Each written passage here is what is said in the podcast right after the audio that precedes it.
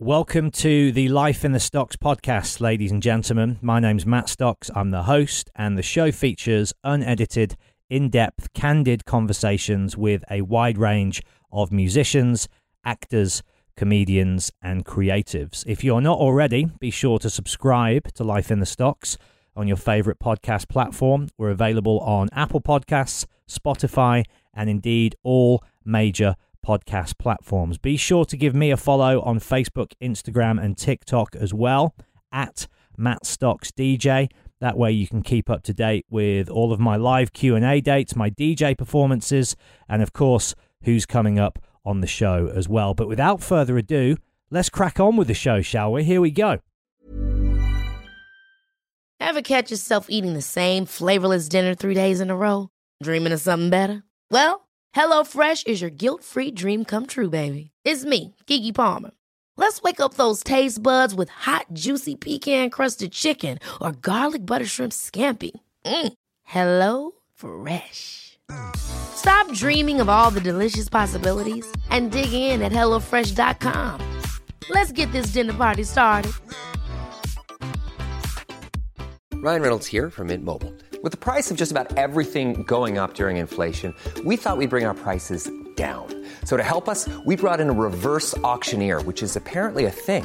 Mint Mobile unlimited premium wireless. Ready to get 30, 30, bit to get 30, bit to get 20, 20, 20, bit to get 20, 20, bit to get 15, 15, 15, 15 just 15 bucks a month. So, Give it a try at mintmobile.com slash switch. $45 upfront for three months plus taxes and fees. Promo rate for new customers for limited time. Unlimited more than 40 gigabytes per month. Slows. Full terms at mintmobile.com.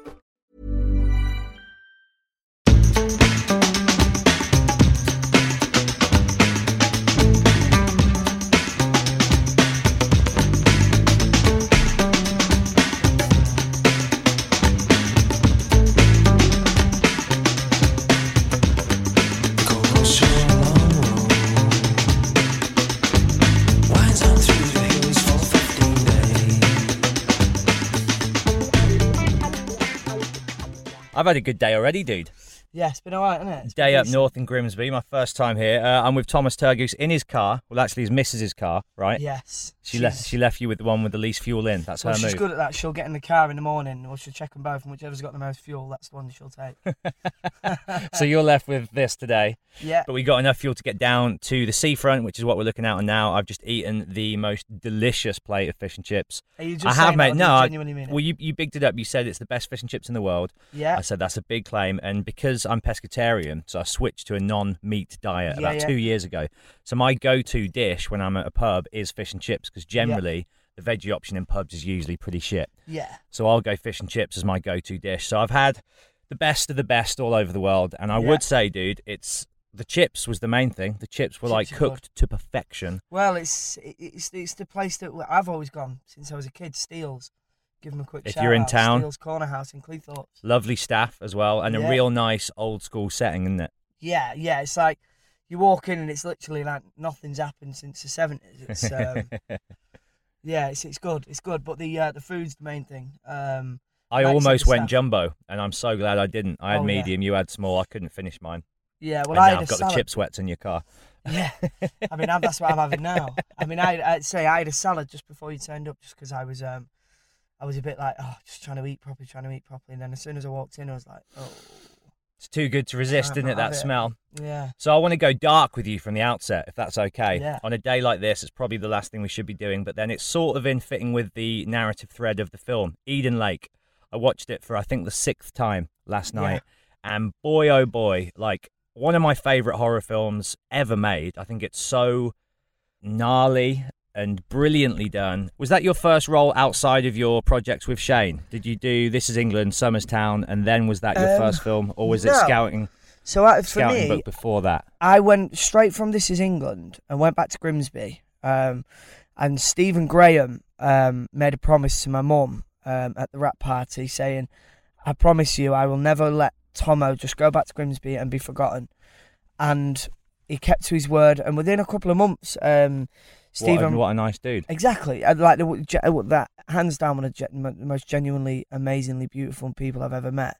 Um, and he rang me and he said, um, "I'm doing this TV series called The Innocence Project, um, and they want to come want to meet you for for an audition." And I was like, what's an audition? Because I've never done one. Um, Did so you not went- do one for This Is England? It wasn't really an audition. It was right, just a sort of um, walk into the room and a. just sort of like a chemistry building thing, just sort of having a chat and a little, a little bit of improvisation, but not really an audition as such. where you're reading rehearsed lines. So I, yeah, so I had to learn these lines, and I remember I was sat in there and my phone went off, uh, Good uh, start. and it was Shane Meadows who was calling me, Brilliant. and I answered it as well. Not like now, if my phone went off, I'd be like, "Oh my god, I'm so sorry." Yeah, yeah, yeah. Whereas it, it was like, "Oh, it's Shane. Hey, All right, mate. all Yeah, I'm just in an It's just audition. an audition. um, so that was the job, the second job that I ever went on to. Um, so I did about four weeks on that, and then it was, um, and then we went on to Eden Lake. Would it have been? Yeah, Eden Lake, and then Somers Town, uh, Scouting Book, and oh, Eden Lake, Somers Town, and then Scouting Book, and then onwards. Yeah. Wow. And Yeah. I guess because you were fairly well known as a likable kind of hero figure from This Is England, Yeah. Eden Lake is a very different role. But what I love about the way you play the role is, you know, you do some bad stuff in it. You cut out Michael Fassbender's tongue Yeah. with a, a Stanley knife, but there's a vulnerability and a likability to you that I think makes you, even when you're doing dastardly stuff, a likable, amiable character. Because there's that beautiful scene where you're hiding in the trees as well, and the actress whose name is Kelly Reilly. she's there and you you're kind of like you can see this look in your eye you want to help her don't you and you go up to her and you go miss as if you're about to maybe offer that Yeah. hand of friendship and she just goes bang that was exactly how I played it, as if to say, like, I, I was going to go up and say, look, I'm so sorry about everything that's happened, but if you go this way, go that way, I'll go this way and, like, uh, send the lads a different way and you can get out. But yeah, she just took it the wrong way and and you can't blame her stuck can you No, no, no, You can't blame not. her. No. so was, was that in the script or was that your That take on the of character just, and- just chatting with the with the director James Watkins. Um, just sort of like, how are we approaching this? Is he going up because he feels sorry for her? Because straight from the off, you can tell that Cooper didn't want to be there. yeah Um, and yeah, yeah, he's definitely he- under duress isn't he He's, he's he's under peer pressure, which is what you see a lot of it nowadays, and maybe not to that extent, but you see a lot of peer pressure nowadays, and I've been a victim of it as well. Well, my lads are telling me to do one more Jaeger bomb on a Friday night, and I don't want to do it. yeah But just because the lads are going, do it, do it, it's that similar sort yeah of you don't want to be think, left out You don't want to be left out, so you just do it, and that's exactly what Cooper was doing, but on on a bigger scale, you know. and you had obviously worked with Jack on This Is England and Mm. he in that film is despicable isn't he despicably great Yeah, yeah, he's he's he's brilliant. Yeah, he's he really really smashed that. Definitely. Yeah, he's um he's uh he's an incredible baddie. Yeah. Yeah.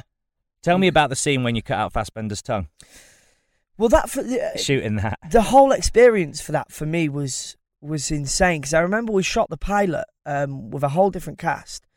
I think there was only me and Jack who was the same cast from the pilot to the film, um and just around all that blood that I'd not seen before, and I had to have my prosthetics and just having knives and just being like, just being a bit like, yeah, in the woods, and it was a it was a big budget, so it was sort of all it was all a bit of a mad experience for me. Um, but yeah, doing that, I was uh, obviously it was a it was a rubber knife. Michael was saying he pulled me aside and he was like, "I want you to really go for it, make it look real," and uh, and they're the sort of things that you you learn from people like Michael. You know, you, you want it to look as real as possible, and, and hopefully that's what we did. and there's that trust there. Is that what it's all about as an actor with someone that you're Yeah. going to those levels of the edge with? Is you want to have that mutual respect and trust that you both know that the other guy is gonna do as w- well as he can for the scene, and if that involves you being uncomfortable, then that's what the scene requires, and that's and- okay. Yeah, and that's something I learned from a very young age with Stephen. Um, there was a great scene in um, in This Is England when Combo gets out the car and headbutts um, Jack O'Connell's character Pukey, um, and Stephen catches him. You can hear it when you watch the film. You can hear the headbutt, and that was them two saying, "Right, this is what's happening." But it's all character. You need to trust me. There's a lot of respect involved, and uh, yeah, that, that that's exactly what Michael was like. He just said, "I know that." It might seem like you're hating me, but you're not. You know, you you were doing everything that needs to be done to make it look real and make the audience buy it. So, and I think with horrors as well, you've really got to do that. Otherwise, it can look like corny and shit, can't it? So, Well, what about the scene where you Fassbender's character's already dead, and he's tied up to his partner, and she's still alive, Mm. and you guys are all pouring petrol on him, and then you set him alight. Now that's obviously a horrendous scene. Mm. What's the mood like on a on a set for a, for a scene like that? How do you like lighten the mood, or do you not? Um, I think it's important to, to stay professional. Um, in them sort of things, and respect Michael and Kelly who are sat there uncomfortable in the in the pissing rain. excuse me, in the pissing rain, sat on the floor covered in water and having to take themselves to a level that no human should ever have to go to. Um, so you have got a sort of, I, I think respect's a major thing in um, in in them sort of scenes. Um, and we did. We played it cool, and and, and like you said, it it all pays off when you watch the film because it just looks so incredibly real. doesn't it? Mm. And then you get the little Asian kid, bless him, with the tie around him and set him up as well. Yeah, I Spoiler it's- alert if you haven't seen the film, but if you haven't, you need to check it out because it is by far and away one of the best. I was saying to you earlier, it reminds me a lot. Have you seen the film Wolf Creek as well? It's a lot like that. That's an Australian similar sort of concept. Oh, really? But it's like that old Hills Have Eyes, Texas Chainsaw Massacre. Basically, you go into a small town and Yeah. you, you know, you uh, rub the locals the wrong way and you reap the fucking. Yeah, well, it's it's it's weird talking about it. Actually, I've not watched um I've not watched Eden Lake for, God, it must be about six or seven years, maybe more. I mean, I remember when we when the film got released, I got a phone call from um, did I? I don't even think I had an agent at this point. Did I have an agent? No, I don't think I did. Um, but I got a phone call from, or my dad got a phone call saying Thomas, because of his age, isn't allowed to come to the premiere. Right. But if he can travel down to London and walk down a red carpet and do all the press, and then turn around then and, go around home, and go that'll, home. that'll be great. So you can imagine what my answer to that was. Did it involve two fingers? and obviously, you didn't do that, I presume. no, of course not. No, no. I just respectfully declined. What was the first film you did then, or project, TV show, or film where you were unaccompanied by an adult, and you're the adult for the first time so the set? first film that I ever did without a chaperone, yeah, um, it would be Scouting Book for Boys. right Um, on. and I would just turn 17 or was nearly 18. So we spent, uh, I think it's about seven weeks on a caravan park in Norfolk. Jesus, I'm dripping It's, with sweating here. it's so hot, isn't it? I? Do you want to Um, maybe put the window down a tiny bit? Shall we? Yeah, we'll see how it goes. Because there's not a lot of people walking past around this part, but we're literally like in a sauna right now, aren't we? There we go. Yeah, it's Yeah. background noise anyway. It sets the scene. Oh, that's so much nicer. it's instantly. nice, isn't it? Let me get that down. Um, yeah, so Scouting Book was the first one that I'd ever done without a um, without a chaperone, and we spent seven weeks on a caravan park in Great Yarmouth, and it was the best experience I've ever had. It was like All living on there as well, staying in all caravans. staying in yeah. caravans, all of the cast, all of the crew. Um, and yeah, it was brilliant. I, I was sneaking beers in, and yeah, it, it was really, really good fun. And it was sort of, um, yeah, it was sort of a, a growing up. I sort of had to grow up overnight because I didn't have my chaperone telling me to go to bed or cooking me dinner. I had to do it all myself. Um, Were you disciplined enough at that point to be able yeah, to? You were. I, I mean, I've been doing it now for well, I've been doing it for about twelve or thirteen years now. So no, I mean in that. Oh, back on, in on that, yeah, yeah, yeah, shoot. yeah. I mean, I I think we're filming now. I was thrown in at the deep end with this is England. I tried the whole I'll pull a sickie and I won't turn in for work. It doesn't work. It Yeah, doesn't work yeah. like that. You can't just phone in sick and some and they'll get someone in to cover you Yeah. because if that's the case, then you're not going to do the film. So The show must go on, as Yeah, they say, and it yeah. cannot go on without a key ingredient. can Exactly. it? So, yeah, I mean, I learned discipline from a very young age. So, um, you know, it, it helped. It helped me in in so many ways in life. Um, uh, being so busy and being so, um, yeah, disciplined from from the age of thirteen. So, I love that film as well. I didn't know what to expect. I only watched it, you know, probably about a year ago Mm. for the first time because I was going down the rabbit hole of your work, and I thought, oh, this is going to be like a nice coming of age romantic film because the soundtrack's all done by the dude from Noah and the Whale, yeah, isn't it? And it's got Yeah. this beautiful soundtrack, and it starts off and you're kind of skipping above caravan roofs.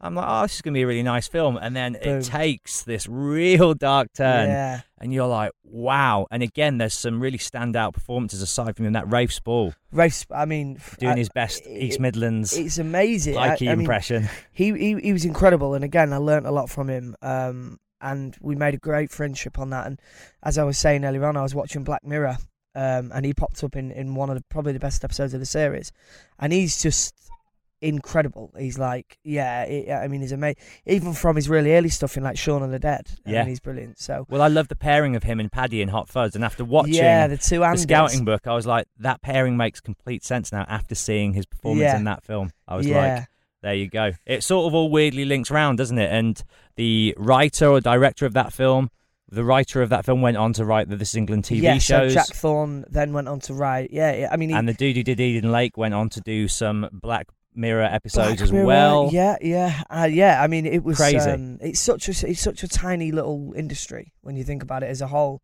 Um, I, I was saying to you earlier on that I don't think you'll ever go onto a film set and not know someone or know someone who knows someone.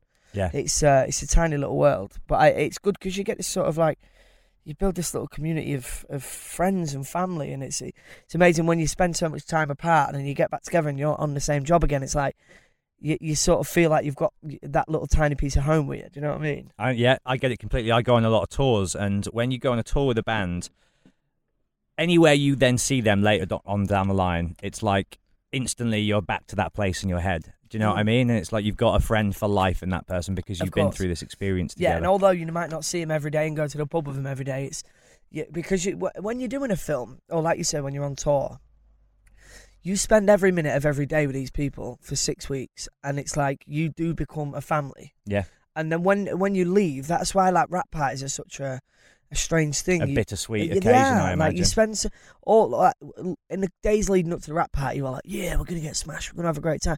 But then you get there and it's like you have a couple of drinks with the people, with your family, and it's like it's such a, it's such a sad thing. Like, yeah, it, I mean, I, I'll always remember the wrap party for This Is England '90. It was like I was going to ask you what was that like? It was- Is, is that that? Is that it for that? Yeah, I think Yeah. so. Yeah, I think that's definitely going to be it now. Um, I mean, you never you know with Shane. that. You never know with Shane. He's um, he's he's so busy doing his own thing now, and he, you know, he- he's making other amazing series, and it's, ju- He did just, that Liam Gallagher video, didn't he?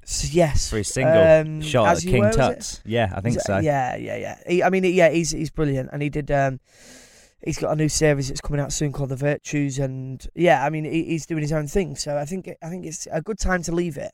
Um, but and the wrap so you all party sort for of that, knew that in your head that this Yeah. is this is the final time we're probably all going to be. yeah, and it it went on for a couple of days, and it was um, it was sort of like, yeah, it was such a a, a, a beautifully sad moment, like because that's it. I mean, it's not it for us as as friends. Like we're all still best mates. We see each other all the time. You know, I've just been with to, to Kendal Calling with with Gadge and And you actually call him that as I, well. I actually, Everybody he's does. the only I love one. that. For some reason, all of us like. I've always been called Tomo. Shaun's never really stuck for me, but And Woody never stuck. No, it, it- no, I mean it did for a bit, but then it's through throughout the series it was sort of like more Joe. Yeah. But Gadge is for some reason it's just always been Gadge. It's just yeah, yeah, you can be a family with people on the film set that you're in for that one specific project, but it's a completely different level of friendship and connection when it's an ongoing thing over Yeah. years of your lives. I mean we I, I grew up with the, with these people. I mean, I say Andrew Shim and and Andrew Ellis. Uh, uh, Andrew Shim is is- Milky is in the films, yeah. and Andrew Ellis is Gadge. I mean, I, they are genuinely some of my closest friends. Like I, I've known them longer than I've known ma- many of my other friends, and Were they brave enough to go on your stag do? they was brave enough to go They were there, were they? do. Yeah, there was. Um, Tom, when was that? A week ago now? that was about ten days ago now. You went yeah. out to Benidorm with 40 lads, you can imagine. Yeah, yeah. So that got a bit rowdy. Um, but yeah, there was a couple. Of, there's a few of the lads from this. is- Michael Socha came who played Harvey, and Nice. um, yeah, Gadge and Shim came, and yeah, we just had like a, a fucking amazing time. It was one of them where you had to step back and just watch the lads and just be like, Jesus fucking Christ.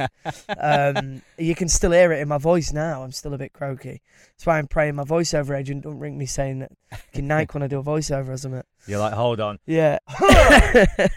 Can we talk about Somers Town? Because that for me is one of my all time favourite, like, independent, low key British films. I think it is so funny and so sweet and so beautifully shot. It's almost shot like a European film, isn't it? You've obviously got the Polish and the French actors within it, Yeah. but it's the black and white thing as well. The subject matter is obviously very typically British, but the whole look and feel of the thing, very European. yeah. And I love, like, what's the Polish lad's name? Piotr Jagiello. His and your, and especially when Perry's involved in it as well, the Perry three of you. Yeah, yeah, yeah. The comic pairing of all of those scenes, the three key ones for me is when you're loading up his garage with all the chairs, Yeah. when you just sat out on the field trying to s- sell the chairs and no one's buying them, and the best one is when you go to drop the bag of clothes outside his flat at seven in the morning and he comes to the door in that leopard dress. Were any of those scenes actually like word for word scripted, or is a lot of that Oh, you you'll guys never just- ever be Shane. You've never really got a word for it. Shane won't ever do a word for word scripted thing. I don't think right? he's never. Do, he, I think he only writes his scripts to get the money from Channel Four. That's all he Really, ever does. and then goes And then out the window. Out the window. And when you get your sides on a Shane Meadows job, like for me, I'll, I'll I'll never go onto a set without knowing my lines. But well, on a normal job, you'll get there in the morning. You're like, right, I'll get I'll get my makeup and I'll sit there on my sides and I'll just double, triple, quadruple check that and know my lines. Whereas when you get given your lines on a Share, Shane Meadows job, it's like oh, you can just fucking fold it up and use it as roach if you want. I'll wing it. Uh, but because you know that, yeah, as long as you know the premise of the scene, um, you, you you're good to go, and that's what Piotr was, was so amazing. at. I mean, it was quite weird. Me and Piotr was born on exactly the same day, Really? so he was born on 11th of the second, 1992, both of us. Oh, the Um, same year as same well. year as the well. exact same day. Yeah. Um, What a strange. we we just got on so well because he just made me. He made he's me so dry, isn't he? And He's- he's, he plays it so straight. yeah. And when he plays the drunk scenes, so convincing. like, Amazing. that that was brilliant. All, all when you're all on the rocking, so the rocking fun. horses, and he's like. Yeah, and even the stuff when we're dancing around his dad's front room with the, yeah, yeah. with a big bag of crisps and the vodka and yeah, I mean, Piotr Was that a happy shoot? That looked was to me like it was just you guys with you know very small crew, just kind of Yeah, there was doing uh, comic improv and the, cr- the crew was tiny, and we was in central London, so it was manic. It was like we were shooting around King's Cross and St Pancras for. It was only a ten day shoot. Is that all it was? So it was originally it was meant to be an advert for Eurostar. That's okay. oh, Summer right, okay. Yeah. So the whole idea is basically the final scene. yeah, that- that basically was we go to Paris. Yeah. Um, but Shane shot so much in the edit. He was like, I can make this into a feature film, and lo and behold, he did that, and it was So it like- literally became a feature in the edit. yeah, pretty much, yeah. Wow. So um, I think did we go back and do a few reshoots, just a little, to, to you know, to sort of Tie it all together. tie it all yeah. together. But um, but yeah, man, it, we never knew it was going to do again in true Shane Meadows style. Like when we did this in England, we never knew what it was going to be like. We never knew what it was going to do. So when we were shooting Somers Town, we just thought it'd be like a little internet video, and then it just blew up and it went amazingly. Uh, and, but I, I do genuinely believe that's down to to the crew all pulling together. We all mucked in so hard because if there's any actors listening, they'll know the, the fucking hassle of shooting in central London. It's not easy because you've got people who want to be cleaning the windows for eight hours a day. Do you know what I mean? And and they're not going to stop cleaning the windows unless they're getting paid 200 quid from you. And Yeah. people want to know what you're doing, and especially in Somers Town as well, because it was quite a rough area. So there was loads of scraps, people falling out of pubs, fighting with pool cues, and it, And it almost looked like a ghost town as well. Like there's not many scenes with background figures in. No, no, that's no. There aren't really many. Yeah, that's a good point actually. Um, there was only one when I'm waiting, trying to get people to go into the shop for me Yeah. to get beer. Yeah. yeah. So they was real people. They was Were they really? genuinely real people? That I was- Fantastic. That I was asked. That Shane was saying when people come in, ask them if they will go into the shop for you, and then if someone goes in, buzz in. If not, then yeah. So it- wow. that's the That's way. punk Sh- rock, man. Yeah, Shane always works in such a a real way. He likes to make everything as real as possible. Um, which is why it was such an honour when when he, he, he rang me as he was literally as I, I finished filming Eden Lake with two days to go. He rang me and he's like, "What you doing? What you up to? Are you in London anytime soon?" I was like, "I'm filming in Pinewood at the minute," and he was like, "Will you come to Central London um, the day you finish?" Um, because we want to talk to you about another film. And I remember I was with my stepmom; she was my chaperone at this point. Um, we went and met Shane again. Obviously, we'd stayed in touch, um, but this was the, the the, the second time. It, it was the because I'd grown up and I'd done This Is England, an Innocence project, and Eden Lake. I, I knew my way around a film set. I knew what was what, and I was witty, and I knew what was happening, and and then when uh, and I was like, right, this is the chance to actually work with Shane now, not yeah, to be yeah, yeah. Tomo, to be Yeah. not to be. I, I don't know my character was called Tomo, but to not be the little shit, and and it was it was an amazing experience, and like I can't thank Shane enough for for the for the jobs that he's given me, but yeah, that more than ever because it was nice to work with him and not be Shaun. Do you know what I mean? Dude, you're so good in that film and so funny. And there's two lines I want to ask you about. Were these made up by you on the spot? The one is when you go, it's called Love Son. When Shane gives you, because Shane will give you as much rehearsal time as you need. If you need two hours, then you'll get two hours. If you need three hours, you get three hours. Um, and it's one of them that just popped in during the rehearsals, and it, and that's what Shane finds the gold in these rehearsal things, and he goes, right, this is what's, this is this is brilliant. You say this, here, da, da, da," and you sort of, you sort of write a script together there and then Yeah. in the rehearsals. So so yeah, you write the character together, build Yeah. it as you go. And the other line is when he brings in the dinner for you, and you go, "There's not a lot there, mate. How much is your dad having?" like the cheek of that, like to be taken into someone's home and to be like, "There's not a lot there, mate. Like I want some of your dad's portion." Amazing. Well, that was me. Like, I, that that was what I was like. I was that cheeky little shit, and that's what that's what people for some reason found so amazing when I was younger. I can't get away with it anymore. It's an age thing, isn't it? I It's think an age yeah, as soon as you thing, hit yeah. teens and above, like you know, you're like a young adult. People are like, "Oh, you're just being a dick now." Whereas there's a cutesy thing there when you're younger, isn't You, it? you can do whatever you want when you're a kid, can't you? So you can't really. Yeah, you're a bit more. And Perry, up. man, what a character he is. I met him at a so Jimi Hendrix's flat in London where he used to live. They opened it up as like Jimi a museum. Hendrix, oh, isn't Jimi Hendrix? Yeah, yeah, yeah. And he was there. He was he was sat on Jimi Hendrix's bed in the room, like dressed like he is in all Shane's films, with like a flat cap, glasses, like a sheepskin jacket, just there. And I was like, "That's fucking Perry from all the show, man." And I went What went. was you doing at Jimi Hendrix's house? It was like a press launch night. So basically, it was it was opened up that day, um, and you can still go and visit. I think it's in central London, and you basically just walk around. You see the bed that he wrote all the songs in, and Yeah, yeah. and, and he was for whatever reason Perry was there. So like, all right, son. He's, a, he's, he's wherever you least expect him, he'll pop up. yeah, he's he's he's a character. I'll, I'll give you that.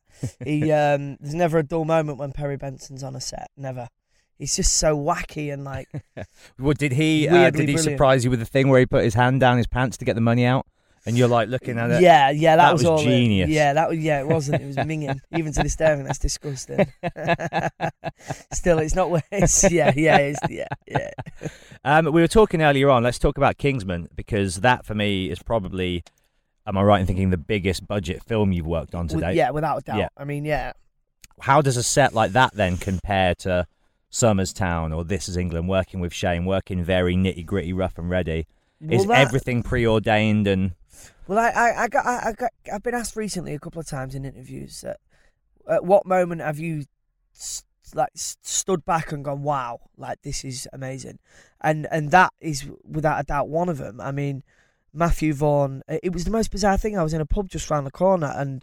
around here? Uh, right, yeah, around Yeah. here, and I was with my dad, and we it was on like a, a Friday afternoon. We'd been for a couple of pints, and I got a, a, a phone call from my agent saying Matthew Vaughn wants to meet you for, for Kingsman, and I was like, "What do you mean?" Like he was like he wants to talk to you about a role in Kingsman, and I was like, "Is in the new one that's that they're doing now?" He's like, "Yeah." So I was like, "Tell me when I'll be there." So I, I got on a train to London with my mate. Oh no, with me, me and my mate Connor, we drove to London, and I was just a bit bizarre. I was a bit didn't really know what was going on. I was like, "What? I don't know what the part is. I don't know what it is." But I'd I, me, so me and Matthew. It's a really funny story. And his history is interesting as well because he went from obviously producing like gritty gangster films for Guy Ritchie For Guy Ritchie. to then directing huge blockbuster like X Men films. yeah, I mean he's Kick Ass. he did as well, right? Yeah, which were brilliant. He did obviously Eddie the Eagle, which is how we sort of met. So I was meeting Dexter Fletcher um, for Eddie Got to it. play to play Eddie the Eagle. One thing, uh, a couple of things got in the way. Um, Taron being one of them, which not got in the way. I mean, he he smashed that. He was brilliant, and it, it, it, that was one of them that when I watched that film, I um, oh sorry. So when I watched that film, sometimes when you watch a film and you've been auditioning for a part, you go, oh, I could have nailed that. I could have done that. Mhm. Eddie the Eagle, not like he he absolutely nailed that. So I was, I was buzzing with that. So through them meetings with Dexter and, and Matthew, that's when where Kingsman came from. So all in all, that me not playing Eddie the Eagle paid off in such a brilliant way. Um, so yeah, I went down to London and I had my my tailor in, so I had to get me my Kingsman suit fitted, and it was just like I bet that was an exciting moment. yeah, brilliant. Because obviously, like I, I grew up watching Kingsman, and it's like, yeah, to, to be to be made a Kingsman was Yeah. like, yeah, it was sick. So, yeah, and just the sets and the green screens and bloody Julianne Moore was w- milling around on Is she as beautiful in real life as she comes across I on screen? Because she she's was- like my she dream was woman. Just like, yeah, I mean, she was just milling around and just being Julianne Moore. I mean, she's she's cool. So, um, That's a cool part she has in that film as well. Yeah, She yeah. doesn't often do comedic roles, and when she does, she smashes it. Like Big Lebowski, she's so funny in that. yeah, it was great brilliant. seeing her in that kind of a wacky. Yeah, and eccentric she role it. And the same with Elton John as well. Like it was when when someone said that Elton John was doing it, it was like, oh god, what? But then like Mhm. watching the film, it's like he's actually brilliant. He's so good, isn't he? He's really funny. So, so yeah, I mean, yeah, that that for me, the whole CGI. I remember I had to go into one of them camera trucks that have got, they've got about I think it's about 400 um, DLR cameras, all on different angles. So you have to stand with your hands behind your side, and all at once to take a photo. So then that they've got your whole pic, that everything about your body. right from So every that- angle, from every, corner, angle, crevice. every corner. So I've just seen you've got. Is that a skull drawn on your leg? What is that? Oh no, that's a tattoo that I'm getting lazy. Is it actually a tattoo? Yeah, so it's Stewie from Family Guy. So I got it. Sorry, when- mate. No, that's all right. Um, so yeah, so they've got every sort of every crevice of your whole body covered for for the blue rash is what Yeah. they called it. So yeah, it was just a brilliant experience. Like, I, I, I'm, I'm just honoured to be part of that. Definitely. Have you ever had, other than Eden Lake, have you ever been in a death scene? Have you ever had a character killed off in any other film, or is that your only death scene to date? No, I that's was trying to think, that's scene. it. People love me too much to kill me. That's it, right? is, yeah. And that Yeah. is a pretty good way to go, isn't it? Yeah, to get stabbed in the neck. How yeah. did that go down? But that was weird because I'd say it was. I, I'd not really done any filming before. I'd never even thought about dying, and then suddenly I'm covered in blood. But I had to get this whole um, prosthetic head made.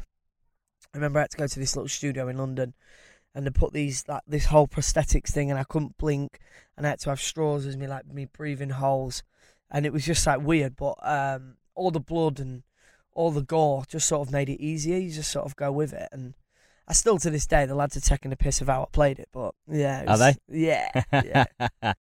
There's a lot of stuff going on in your eyes when I watch you in films, and I think some actors are very physical.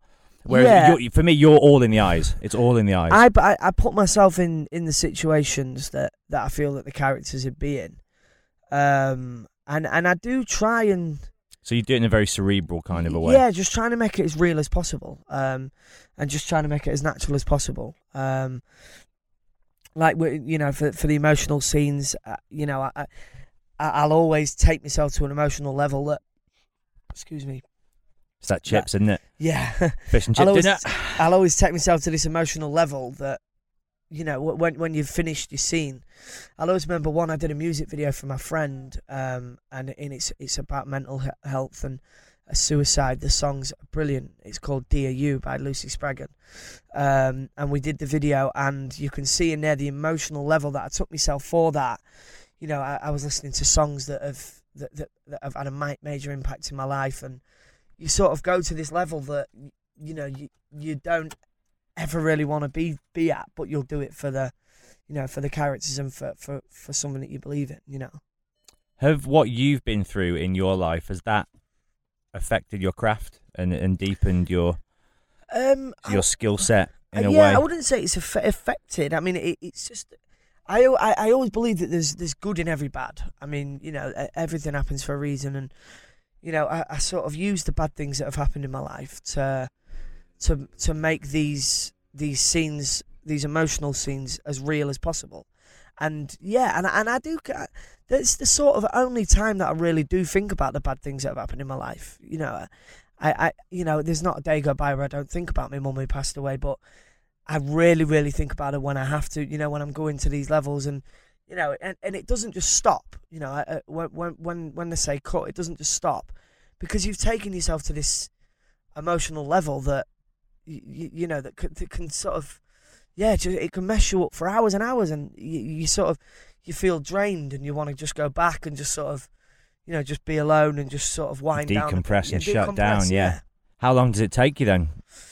yeah, it, you know, it, Obviously it differs how far you go. Yeah, I mean, it just sort of you, you just take yourself into this deep thought process that, it, it- but in a way, it's rewarding because you you're thinking about the, the the the beautiful people that you've lost, and yeah, you just sort of take yourself to this level that it, it's it's like emotionally beautiful in a way. You know, it's yeah. A lot can happen in the next three years. Like a chatbot may be your new best friend. But what won't change? Needing health insurance. United Healthcare Tri Term Medical Plans are available for these changing times. Underwritten by Golden Rule Insurance Company, they offer budget friendly, flexible coverage for people who are in between jobs or missed open enrollment. The plans last nearly three years in some states, with access to a nationwide network of doctors and hospitals. So, for whatever tomorrow brings, United Healthcare Tri Term Medical Plans may be for you. Learn more at uhone.com. Planning for your next trip? Elevate your travel style with Quince. Quince has all the jet setting essentials you'll want for your next getaway, like European linen, premium luggage options, buttery soft Italian leather bags, and so much more. And it's all priced at 50 to 80% less than similar brands. Plus, Quince only works with factories that use safe and ethical manufacturing practices. Pack your bags with high-quality essentials you'll be wearing for vacations to come with Quince. Go to quince.com slash trip for free shipping and 365-day returns. Millions of people have lost weight with personalized plans from Noom, like Evan, who can't stand salads and still lost 50 pounds. Salads, generally, for most people, are the easy button, right? For me, that wasn't an option. I never really was a salad guy. That's just not who I am. But Noom worked for me.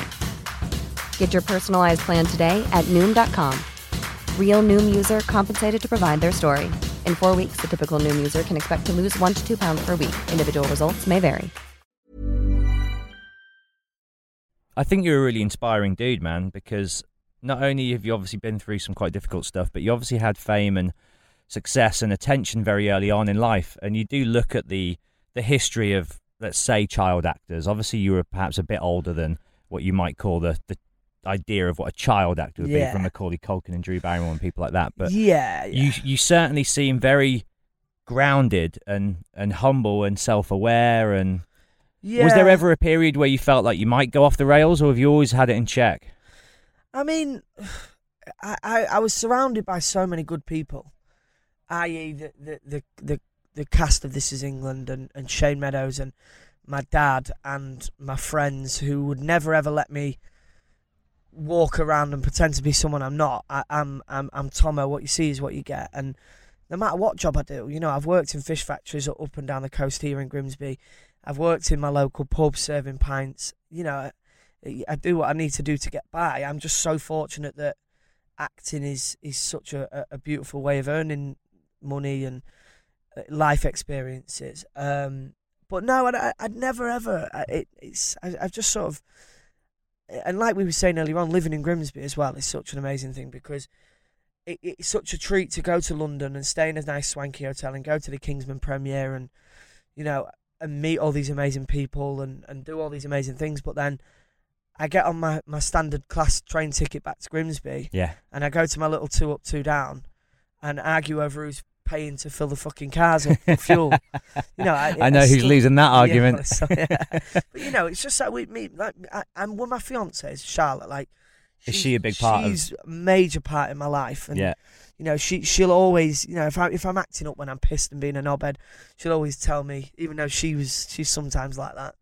Should have seen her at Kendal Calling on Sunday. She was on one. Um, but you know, we're, we're good for each other. We look after each other, and and I think that's the key to, to happiness in life, and and and you know, uh, and the key to any any relationship as well. You know, you, you see people who are in relationships and they they don't respect each other, and, and I think that's what a major thing in life is is having respect, and and that's when you do do each other favors, and that's what Charlotte's done for me. She's always sort of made sure I'm okay and helped me out in my auditions and helped me out in my, you know, it, it, I- struggle a lot with anxieties and things like that. She, she just helps me in every single way. So That's yeah. the true definition of a partnership, I think, isn't it? Is we're a team. on equal playing Yeah, field. we are genuinely got a each other's back. Yeah, definitely. Like, and and you know, people say, "Oh, we'll be together forever." Like, I, I do genuinely believe that me and Charlotte will be because we are a team. Like, we we do sort of, you know, we help each other out in so many ways. Well, you're getting married, so I hope so. Well, yeah, it's cost us enough New Year's. Eve, isn't it? Yeah. What a night to do it on. How did you two meet, dude? You've been going out eight years, you told me earlier, right? So yeah, I met Charlotte when I would have been about 15, 14, 15. So we've known each other for a long time. So we was friends. So there was a big group of girl, a big group, a big group of girls, and a big group of boys who hung around with each other.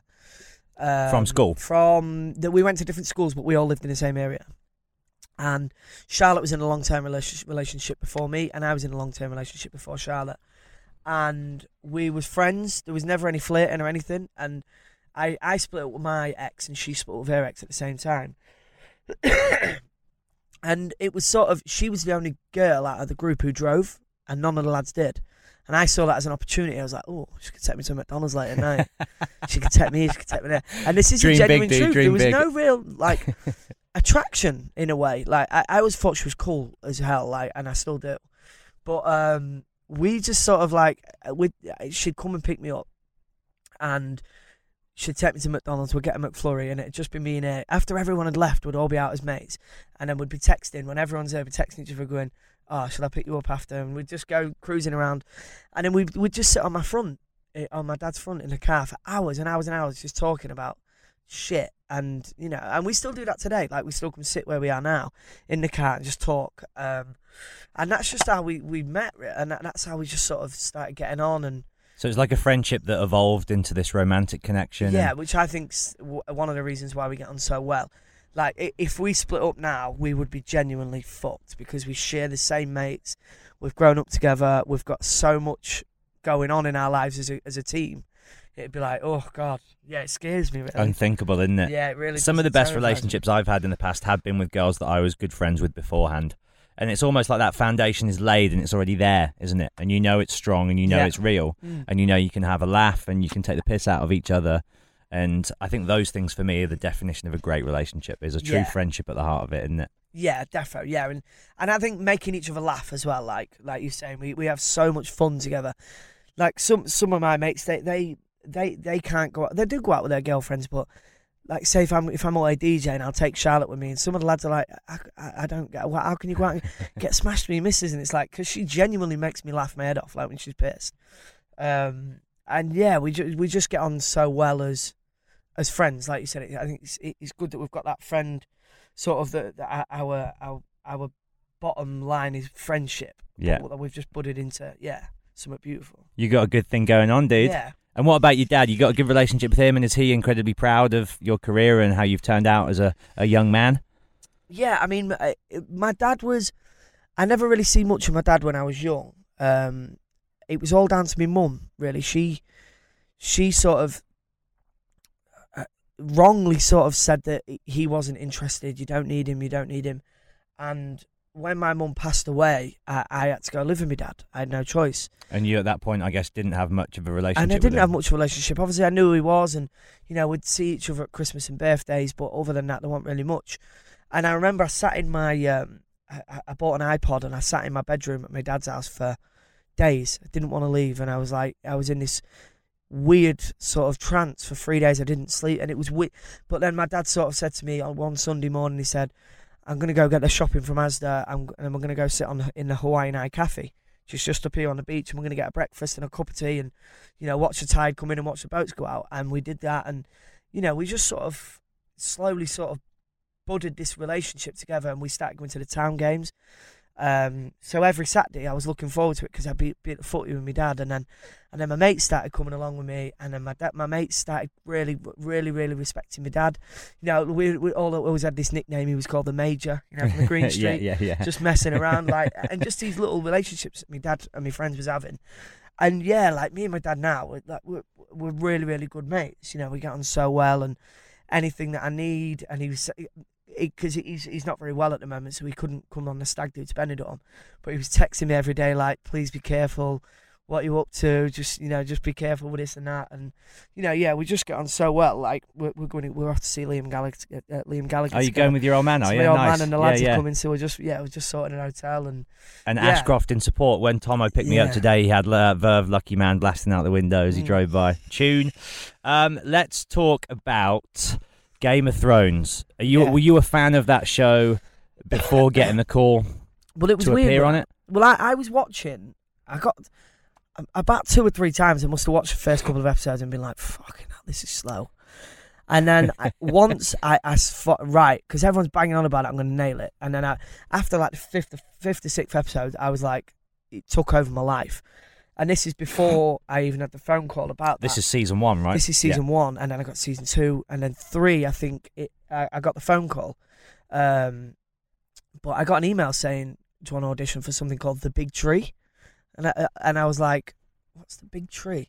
Not heard of it. And then my agent was like, "It's Game of Thrones, but because of the security all around the script and everything like this, when you when you go to the audition, when you go to the um, to the, to the receptionist, you know, don't say you Game of Thrones, your Big Tree."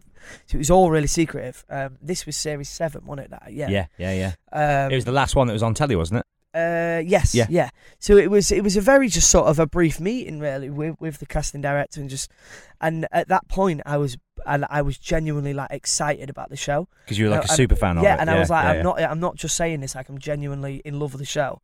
Um, and then I started watching more of it, and then it got to like to series five or six, and then it's just like it's just amazing. It's, pretty- so yeah. good, dude. Who- Amazing. who's your favourite characters? Uh, I mean, I love Emilia Clarke. I think Oh, she's so good. amazing. But then Yeah. Maisie Williams as well. Like, Well, I, I was go- I was going to ask you because you're in the scene with her. It's Ed Yeah. Sheeran as well, and we'll talk about him in a Yeah. moment. But was there any time for a conversation with Maisie? And because she, I imagine, like you, has grown up on screen in this very iconic show.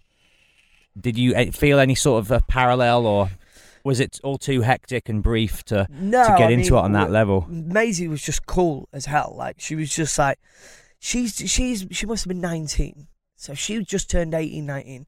So she was going out and she was talking about going to festivals and you know swimming in the sea late at night and just doing all kinds of like the shit that I did when I turned 18, 19 and we, we you know we had a lot in common. Like you say we grew up in the public eye, uh, let's say, and you know, and Ed Sheeran as well. He he was chilled with us, and we was literally we were just sat, just chilling and talking all day about the crazy stuff we've done. And I mean, some of the stories that Ed Sheeran had was like, obviously I can't say, but Of course. I mean, Well, didn't uh, didn't Jamie Foxx get his career going?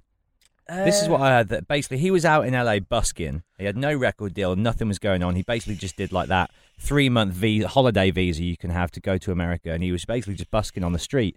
And apparently, so the story goes, Jamie Foxx saw this kid busking, or at that point maybe he was at least playing open mic nights at clubs. Yeah. Jamie Foxx saw him and was like, "What's the deal, dude? What's going on with you?" And he's like, "I'm just out here trying to get my career going." And Jamie Foxx apparently invited him to live at his house, use all his recording studio, and sort of helped get his career wow, I, up I, and running. I've heard a story of him and Jamie Foxx, but yeah, I mean that's that's incredible from Jamie. Isn't? Say call him Jamie like Yeah, he's my yeah. best man. That's good from J ty- Dog. typical Jamie. That is yeah, classic, classic. Jay, classic Jay. um, yeah, no, that's amazing, and, and I love hearing stories like that. And you know, Ed Sheeran still does it now. And, and do you know what? It annoys me when, I, I mean, I'm not, I'm not, I, I wouldn't say I'm friends with Ed Sheeran by a long stretch, but you know, but when when people are slagging him off in, in, in the news and saying that he's building this tramp protector up his wall because he don't want tramps in his doorway, it's like that's not the case at all. He's just like. It, it, the re- I'm not. I'm not going into all that, but it does. I think the public like to they like to slander people who are successful. don't they? Exactly, yeah, and it's like to do it in such a way because he knows where he came from, and Yeah. he know, and he, you know, he, his missus, Well, look at his, all his tattoos. He's covered in them, isn't he? he's covered and they're in not them, and his like still designer tattoos. and his like- missus still works. Really? She goes and earns her own money, and she's like, you know, she, she's Ed Sheeran's a wife to be or wife, and it's like you don't need the money, but she wants to. They're just such like a normal couple, and, and he lives such a normal life as well. So yeah, I mean, it, it, it annoys me, and it's the same with, you know, Maisie and, and Sophie Turner and all of the guys who are in these amazing things. They, you know, they get shit in the t- in the in the papers, and it's like, why can't you just support them and just let them do their own thing and let them bud, and you'll get more amazing things from them instead of them making them despise the, the, the people who are, who are going along with these bullshit stories on. It's a very British thing, I think. You don't really get that in America. That same sense of we want to tear these people down. And I think it's inbuilt in our our psyche somehow that success is just like something that should be criticized and demonized. And and as Yeah. you say, like people, I mean, Ed Sheeran isn't what I would call you know my type of artist, but I. Are we all right? I Yeah, was yeah, just doing good. some parking. I hugely admire his talent and his skill set. He's so talented. I mean, he, he's.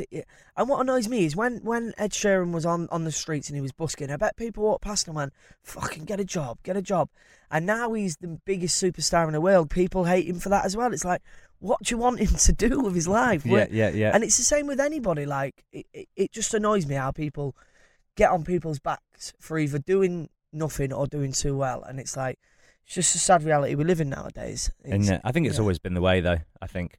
Um, so back onto the the set of Game of Thrones. Yeah. What was the actual sort of filming experience like, other than bonding with those two amazing? Um. Well, I, people? I remember I got off the plane. Was it in, a, In in, and out Belfast. kind of a job, or Yeah, it was. I think it was. It was only one day's filming. I was in Belfast for three days. So day one, I got picked up in this massive, massive like, I, Oh. I- like I picked up in this huge, huge car, whisked away, taken to this this. Uh, so they basically own the docks in Belfast. All of the all of the warehouses are all sets, and it's like its own city. So I got put in this massive trailer, and Kit Harington was walking past, and Sophie Turner was milling round, and it was. Um, and then I got put in this costume, and I got given like a big sword and my cape, and I was like, wow. I was like, this is fucking amazing. was that the first time you donned the sort of swords and sandals? Ever. Yeah. Yeah. Yeah. I mean, yeah, it, it, it was like something I never Felt like you're in. Gladiator or something. It like was amazing, and it was like, so so I did that, got it off, and then I went and um, I because I knew a couple of the guys who who was shooting Series Seven anyway, so you know I met up with them and we went went for a couple of beers and spoke about it, and it was just like incredible because I was so, like like I say I was so in, into Game of Thrones at that time as well. Um, and then yeah, then I got picked up, taken to a. We was filming up a mountain in Belfast. It was about an hour away from the hotel, um, and it was minus sort of fifteen, and it was freezing. What time of year was it? We're talking Uh, winter as well. It was probably yeah, November, December time. I Oh, probably did it. Peak Um, chilliness. So yeah, and I got the costume on, and we sat around the fire and you know, chilling with Arya Stark and Ed, Ed, Sheeran, and it was cool. busting out the jams. It was just yeah, it, it, it was people. You know, Ed, Ed Sheeran got a lot of stick for doing that, but fucking hell, the people who were giving them stick, like if you got asked to be in Game of Thrones, would you not do it? Of course. Do you know what I Yeah, mean? And yeah. like that scene as well, she goes, "I'm off to kill the queen," ha ha ha. And it's she's at that kind of moment in the her character arc there where she's such a badass. Like she's seen and been through every kind of hell, her and her sister Yeah. in the in the Yeah, in the yeah. show, and both of them like you're rooting for them so hard, aren't you, as a fan of the show? She's just such a badass, isn't she? Such a badass. Yeah. I think her only- and Tyrion are my two favorite characters. Tyrion, yeah, yeah, he's quality. He's amazing, Yeah, he? he's brilliant. He's um, yeah, and and Sophie Turner. I mean, I love Charlotte to bits, but I think if Sophie Turner asked me to marry her, I think I probably would. She's gorgeous, ain't she? She's amazing. Yeah, she's brilliant. and just like super tall, isn't she? yeah, she's just like, She's a knockout. oh, she is. She oh, is, she yeah. is. Yeah. Um, what about who's the actor who plays Ramsay Bolton? Do you know that dude? What's his name? He was in Misfits as well, wasn't he? He's another guy who's so good at being a baddie. I, I can't remember his name in real life now. It's going to annoy me. You have the same thing as me, don't you? Where if you don't get an answer yeah, to something, got, you can't. Gotta, yeah, you can't bug- relax. But yeah, I mean, there's so many. I, I mean, I think Game of Thrones is slowly working on working with every single British actor. It is, isn't it? Yeah, I mean, they're doing it. if you hadn't had the call yet, you'd be kind of looking around, going, Yeah. "Well, what?" It's like Netflix. They they're making I think was it 100 or 200 original scripts they was making this year. So I'm sat there going, it will come, it will come. I'll get, I mean, because I I'm so into like the Netflix originals. I think some of them are fucking amazing. Did you watch the one with who is the girl who goes out with Justin Timberlake? Um, I don't know. Oh, mate. I'll have to look it up later. I'm not going to do it now. But there's a, there's a show with her in it that is incredible, and it's like a psychological drama. Oh, uh, the Sinner. Yes, Yes. Jessica Biel, the yes. sinner. Oh my! Isn't that incredible? God. Me and Charlotte literally like we we sat and we thought because I'd heard I'd heard good things. So me and Charlotte said, "Oh, we'll just whack one and see what it's on about." I think we I think is it six episodes? Only six, yeah. we sat Smashed and in nailed a it, all, and we sat there at the end just like just exhausted. Heavy, but, isn't it? Well, they're making another one. Are they really? So, yeah, I think they're making fantastic. another one. Yeah, that and obviously Stranger Things, dude. I mean, that is Yeah, I mean, I haven't got around to watching the second series, um, but I mean, the first series was like just so incredibly made. incredibly like made. it- the um the, the episode of Black Mirror is it um San San Junipero. San yeah, Junipero like the way they're shot and the way they're made. just something just about the '80s, isn't there? Yeah, I can't remember them being as good as they seem to have been when you were actually in it, but there's something about that nostalgia for the 80s at the moment. Almost like in the 70s, all the films were about the 50s and it was all about car culture and diners and all of that. Yeah. And I think now we're in this very like 80s retro period with remakes of God, films like in- Ghostbusters and stuff. imagine in 1950 when they're making films about nowadays, like people in Huaraches with top knots shuffling away into Nando's. Just don't think yeah, same no kind of nostalgia for that. Yeah, yeah. Let's Me bezzing up done. down the seafront in my girlfriend's Audi. um, did you have to do much in the way of physical preparation for the latest film, Swimming with Men? yeah, I Yeah. mean uh, the, the training. The, And the was that the first time you'd had to do that? Um, I mean, I swam a lot. Um, the leisure centre that's just up the other end there, they did this thing called the aqua disco um, Okay. on a Friday night. Is So that literally what you'd imagine it would be, dancing in the water? literally? They had a big inflatable, put Amazing. music on, had the lights on. Me and all the lads would go. We'd see how many girls we can kiss. You know, just sort of, just being, just being, Being young, just yeah. being young and enjoying it. Um, so I did a lot of swimming. Um, but I, I mean, when I when I had the meetings for swimming with men, they said, "Can you swim?" And I was like, "Yeah, of course, I can swim." But then when I where when we started our training camps, we had a two weeks uh, training camp. Got in the pool, and Adele um, and Katie, the, the two ladies from Aquabatics. Oh, I thought you were going to say literally Adele. Yeah, Adele got in and started singing. Hello from the other side. um, so I, it turns out I couldn't really swim as much as uh, as well as I thought I could. Um, so I had to have some more lessons. So I come Because back you were to too busy Grimsby. snogging girls. Too busy snogging girls. so I had to come back Sorry, to Charlotte. Grimsby. come back to Grimsby and I had to have swimming lessons at the age of 26. in my local swimming pool, um, which was quite fun. Um, It's for a roll, guys. It's Yeah. for a roll. so, but we had we had an intense training course for that. So we had two weeks of six hours a day, um, learning all kinds of routines, dry routines on land, in the pool, um, and it was intense and it was difficult and it was tiring. But when you got in bed at night, Jesus, you appreciate it. You, like you was working so hard when you got in bed, you was like, wow. You know, no, normally on a job, everyone would be like, "Oh, we'll go for some food after. We'll go for a drink." Do some This- bonding. Yeah, Yeah. this was like, nah, everyone's off straight to bed. Clunk. Um, and then we learnt so much during the shoot as well. I mean, we the way the schedule worked, we sort of did the easy stuff towards the beginning. We become strong swimmers, and Adele and Katie, who who was our tra- uh, t- trainers, they they was genuinely blown away by how well we took to the water. Like, w- uh, uh, like our routines, every we done all of the routines we did ourselves, all of the moves, all of the flips, everything was all us. We did everything ourselves. We didn't have no stand-ins. Um, You're like Tom Cruise. You do all your own you stunts. Do all my stunts in the pool, yeah.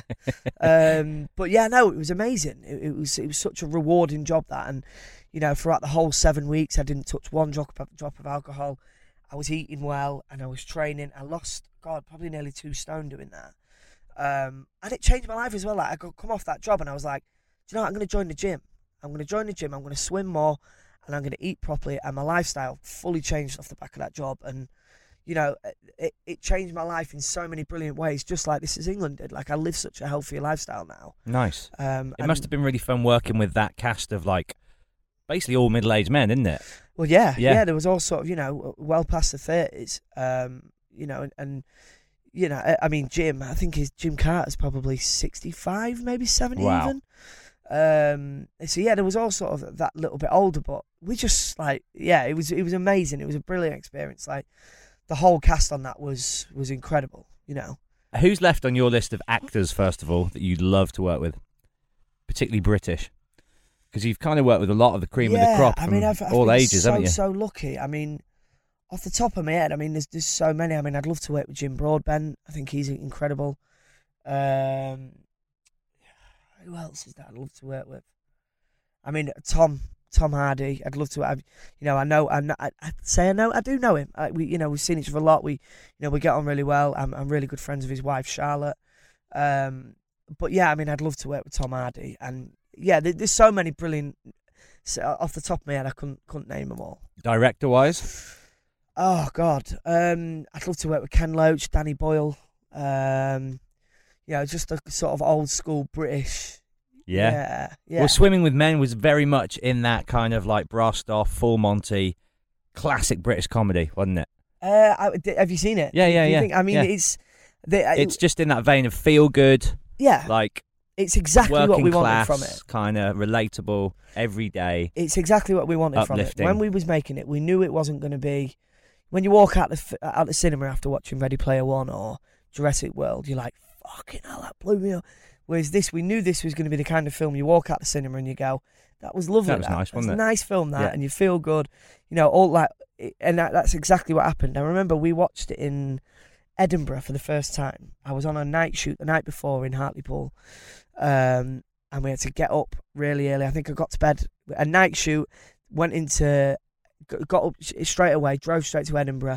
I'd not seen the film before, and I took Charlotte and we did the red carpet. We wore a nice suit, and the cinema was the most beautiful cinema, and watched it. And me and Charlotte was just like, we, we when we got out, we was ringing like I, I rang my dad, and she rang her mum, and like we was genuinely like so happy with it. beaming. Like, yeah. it, it, it's just one of them. Like when I, normally I sort of cringe a bit when I watch my own jobs back, but with that it was like I really, really enjoyed watching it. Like it, it bring brought a smile to my face. Um, and then I watched it a couple of days later in London, and it's the same again. It was, you know, it's just yeah, it's a, br- a brilliant little film. So yeah, I'm chuffed with that. Definitely. Good man. What is, as we get towards the home straight, if you have one, could you pick one, like your favourite scene that you've ever shot, either because you're just particularly proud and pleased with the performance you put in, or because the experience of doing it was something very transcendental and magical? Is there one that stands out as like you were flying on some kind of higher plane at that point? I. I think it would probably be with Swimming with Men, the the final performance. Do you know? because of all the hard work that had gone into it, and it all coming together. So hard, and that was the last day of shoot, and it was like, and there was a big crowd, and all the extras. There was probably 200 extras, and there was a big crane. so it is like a real live show. and it was a real live yeah, show, Yeah, and, yeah. and it was, and the so the the film was based on a documentary called in Sweden, was it? in Yeah. Sweden. So the Swedish national team in, in the film, that's the actual team. They they played the re- Okay, nice. from the Yeah, yeah, documentary. yeah, so yeah, they, yeah, they yeah. actually played the Swedish Wow. team. Yeah, it's a unique concept, isn't it? Because it's so British the film, but then you're like, oh, hang on, yeah, this didn't yeah, even. Yeah, So so That'd that like nice. watching watching that final sequence is like because you're really jeering them on, and when, and when they all go underwater and they're all like, they're gonna do the flip, they're gonna do the, and then it's all slow motion and the soundtrack and just yeah, and, and like in the cinema when that happened, It the- needs to be in, the Edinburgh, cinema moments It like was that, like doesn't it? yes, you know. Was it a proper? It was. Everyone was like buzzing. Yeah, it was. Yeah, it's, yeah. That's that's for me. The, my favorite one to watch and the most proud. Good times. Yeah, Love it. Had, had a good time? yeah. I've enjoyed it. It's been Yeah? warm. It's been fucking boiling, isn't it? Well, I, sweating. thank you for sweating balls with me. No, no. Um, is there anything? Oh, let's talk about your podcast. Yes. So you're going to be launching a new podcast with Gadget and the concept and the title. Tell us all about so, it. And so it was a random thing. We was DJing in Nottingham, um, and beforehand we went to uh, a pub called the Globe in Nottingham City Centre, which has become quite a local of mine. Actually, I quite like it. Um, shout out the Globe. shout out the Globe. We was talking, and we just said, like, we'd both been listening to Scroobius Pip, and um, we'd both been listening to um, Life in the stocks.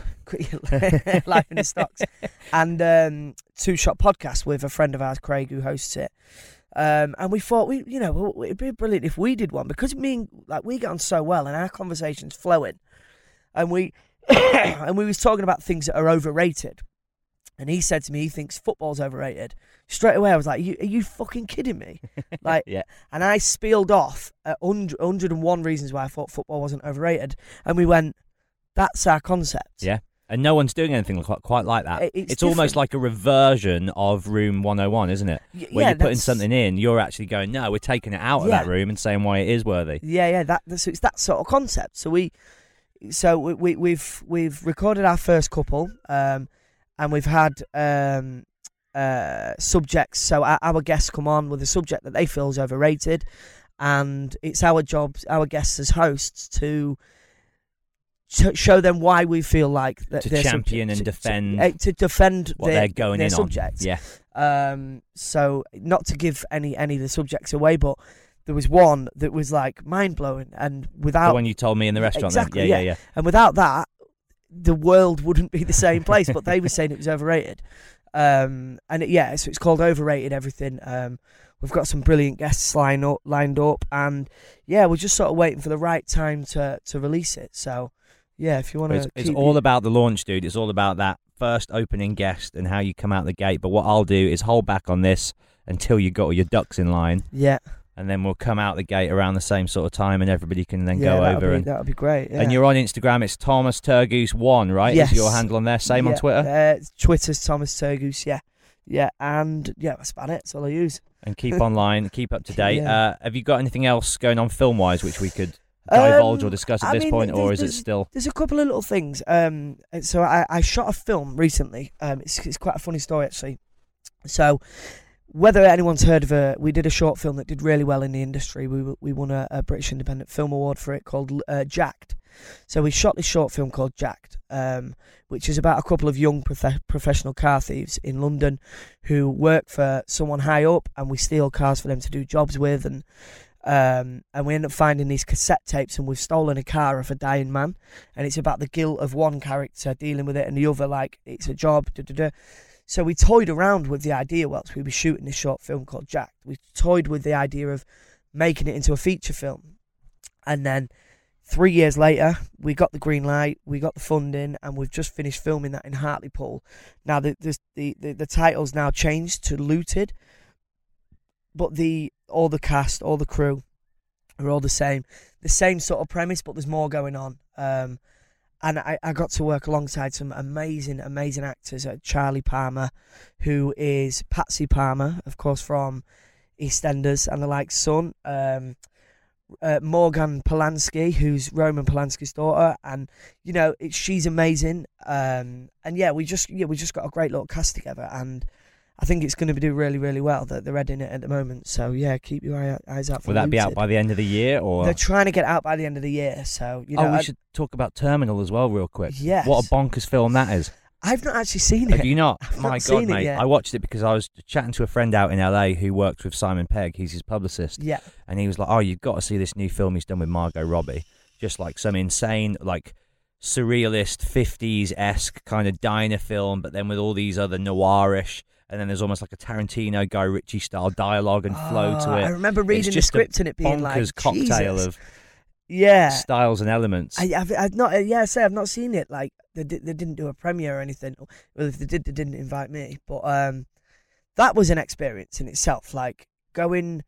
So again, I, I was driving just up the road from here, and I got an email from my agent saying, uh, Margot Robbie, Simon Pegg, Mike Myers, Max Irons, Mike Yeah. Myers, dude, you must have been like, yeah, Austin fucking Austin Powers, Powers. Wayne's World, the Love Guru, and you know, just like uh, yeah, and, and there's and like Dexter Fletcher, and Yeah, Dexter yeah. Fletcher, who uh, obviously I knew from from meetings with Eddie the Eagle and met through the circuit and and whatnot. But um, I got an email saying I'd like to offer you a role, and I was like, and I read it, and it was only a tiny little role, but I mean, I, I got flown out to Budapest, put in the most beautiful apartment, and and I was stood on set talking to Margot Robbie, just chilled, just like talking about football and just talking about any old shit. And it was like, you know, like Margot was, well, you can only imagine, you know, she she was just she she was just as beautiful to talk to as she is to look at, and and same with Mike Myers and you know Simon Pegg. Oh, Yeah, it was a great experience. Yeah, but I should should get around to seeing it. Is that my radio? No, no, it was No. a car that went past us. Yeah, I should get. Is should. Mike Myers a rad dude? Is he cool? Yeah, he was cool, man. Like Yeah. he was just like.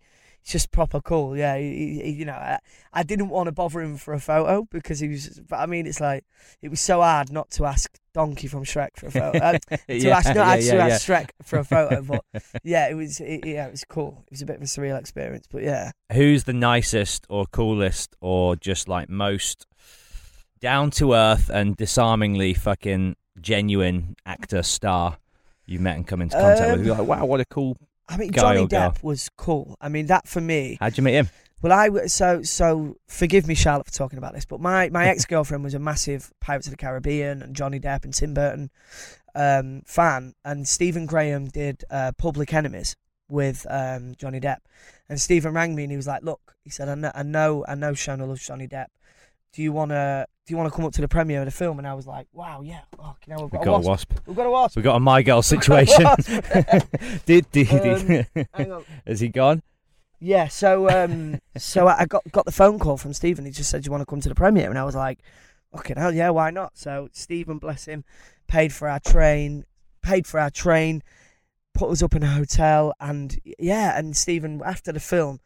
Vaguely met Johnny Depp walking up and down the carpet, and it, I mean, obviously he's Johnny Depp, so I was sort of a bit like, "ooh," but um, after after the screening, we went to a party, and we got taken into a room with Stephen, and Johnny Depp was there, and we just spoke about again just about football and about women and just like just random shit just Bloke like stuff, just normal bloke stuff, yeah. and yeah i mean that was that was pretty out there and tom hardy as well he's just like he's he's cool man he's he's just like yeah he just talked and up like he, like he loves his motorbikes and stuff so yeah just chat about any old shit and that's what i love like you meet all these big stars but it, it's nice to just chat about any old shit like the amount of It's all right. That's a oh, ladybird. the the amount of times that people have met Johnny Depp and spoke about how amazing that Jack Sparrow is, or Willie yeah, Charlie in the Chocolate Factory. Whereas it's probably a breath, breath of fresh air for someone to talk No about doubt, yeah. cars and A football normal conversation, everyday stuff. Yeah. yeah, yeah, and that's exactly how it was. So, yeah, it's probably And he likes to get bang on it. uh, well, yeah, he like yeah, he likes a bit of a party, doesn't he? Yeah, famously. Thank you so much for your time, mate. Absolute really pleasure. enjoyed it. Thank, Thank you for coming on the show. Good luck with the podcast and everything. And Thank good you. luck with uh, the tattoo Tattoo removal. So there's that almost complete, is it? It's There's phase. a couple more sessions. Yeah, the ink's coming out slowly now. So That's funny, man. yeah, I wonder what that was. Stewie tattoo, anyway. yeah, it really, really hurts the laser removal. I'll bet. Yeah, Don't do it, kids. If you're going to get a tattoo, think it through twice. defo.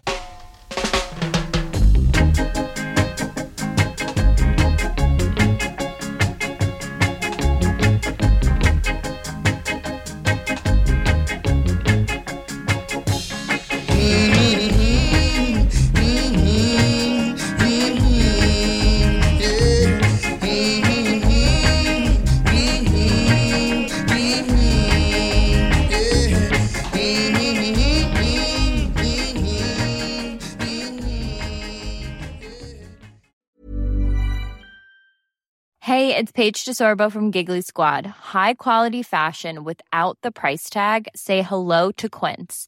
I'm snagging high-end essentials like cozy cashmere sweaters, sleek leather jackets, fine jewelry, and so much more. With Quince being 50 to 80% less than similar brands. And they partner with factories that prioritize safe, ethical, and responsible manufacturing. I love that. Luxury quality within reach. Go to quince.com slash style to get free shipping and 365 day returns on your next order. Quince.com slash style.